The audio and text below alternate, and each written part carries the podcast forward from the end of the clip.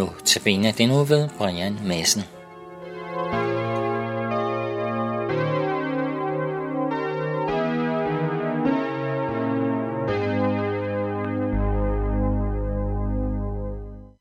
Velkommen til udsendelsen Notabene. Mit navn er Brian Madsen. I denne uges Notabene vil vi læse udvalgte tekster fra Hebræerbrevet, som vi finder det i Bibelen. Hebræerbrevet er et meget spændende skrift. Den evner sådan på en helt særlig måde at skabe en sammenhæng i Bibelen, som det måske ellers kan være lidt svært at få fat i. Og samtidig så viser den os Jesu helt unikke position og plads i Guds plan for at frelse mennesker.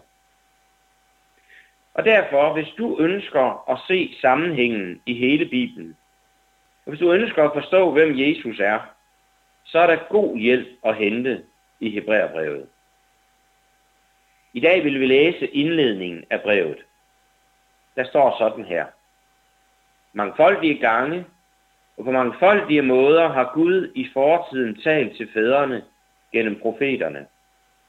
Men nu ved dagenes ende har han talt til os gennem sin søn, hvem han har indsat som arving til alle ting, ved hvem han også har skabt verden.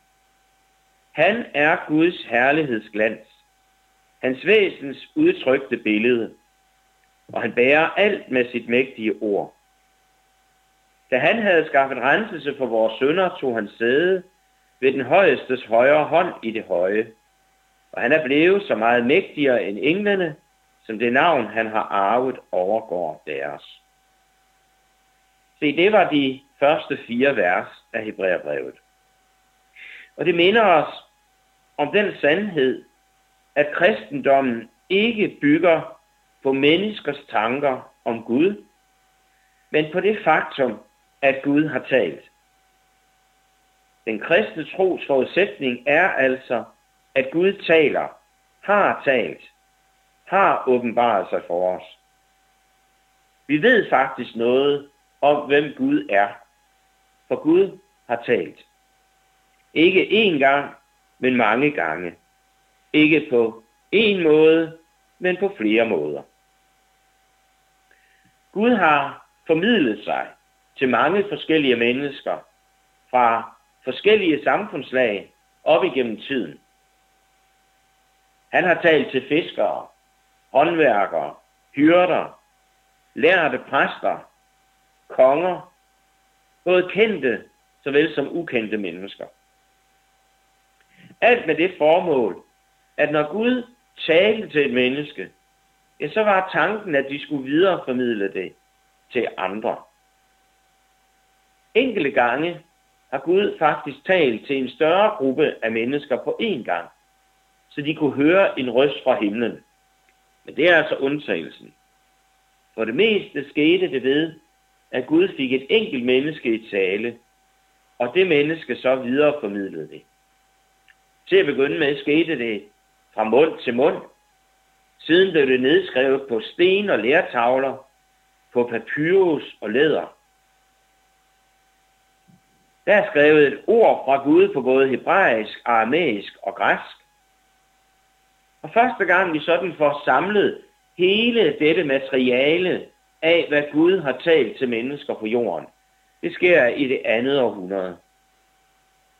30 forskellige forfattere har der været til at skrive Bibelen. Det er skrevet over mere end 2000 år. Og på trods af, at det er et omfangsrigt værk, så fremstår der Bibelen som et hele, som et samlet værk. De kan kalde det Guds samlede åbenbaring. Og i dag faktisk oversat til utrolig mange sprog.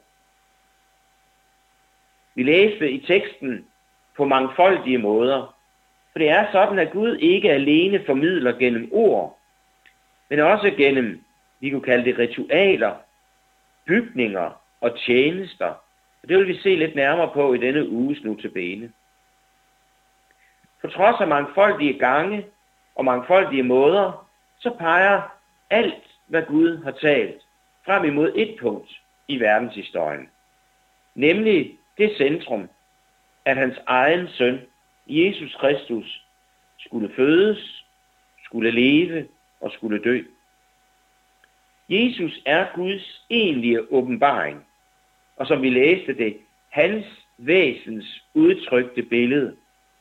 Guds herlighedsglans.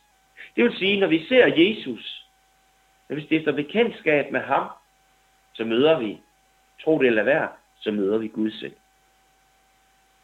Men ikke bare ordene, men også hele hans liv vidner om Gud. Som Jesus på et tidspunkt sagde, tror I ikke mine ord, så tro på det, jeg gør. For det, jeg gør, vidner om min himmelske far. Det, der er så fantastisk, det er, at mange hundrede år før Jesus blev menneske, der blev der talt detaljeret om, hvem han ville være og hvad han ville gøre. Det er det, der gør Guds åbenbaring så troværdig. Der er en samhørighed i Guds samlede åbenbaring, som virkelig er tankevækkende. Og jeg finder det faktisk overvældende, hvor præcis Gud taler til mennesker. Det helt afgørende, det er, hvordan du og jeg forholder os til det, Gud har talt. Den, som elsker Jesus, holder fast ved hans ord. Alt, hvad vi ved om Gud, det er altså det, Gud har talt. Og i mødet med ordet om Jesus, der møder vi Gud selv. Intet sted er vi nærmere Gud. Det er derfor, det er så vigtigt, at vi beskæftiger os med Guds ord, Bibelen. For Guds ord har en iboende kraft, som skaber, hvad det nævner. Troen på Gud skabes ved læsningen af Guds ord, ved at lytte til Guds ord og ved at bede til Gud. Guds ord fortæller os sandheden om, hvem Gud er, hvem mennesket er, hvad der er ret og forkert, og hvordan vi får fællesskab med Gud. Ønsker du at vide noget om Gud? Ønsker du at tro på Gud? Ønsker du fællesskab med Gud? Så er Guds åbenbaring svaret og din mulighed. I ugens løb vil vi se nærmere på forskellige tekster fra Hebræerbrevet og lade dem komme helt tæt på, for at kunne påvirke vores liv og vores tro. Tak fordi du lyttede med i dagens udgave af Notabene.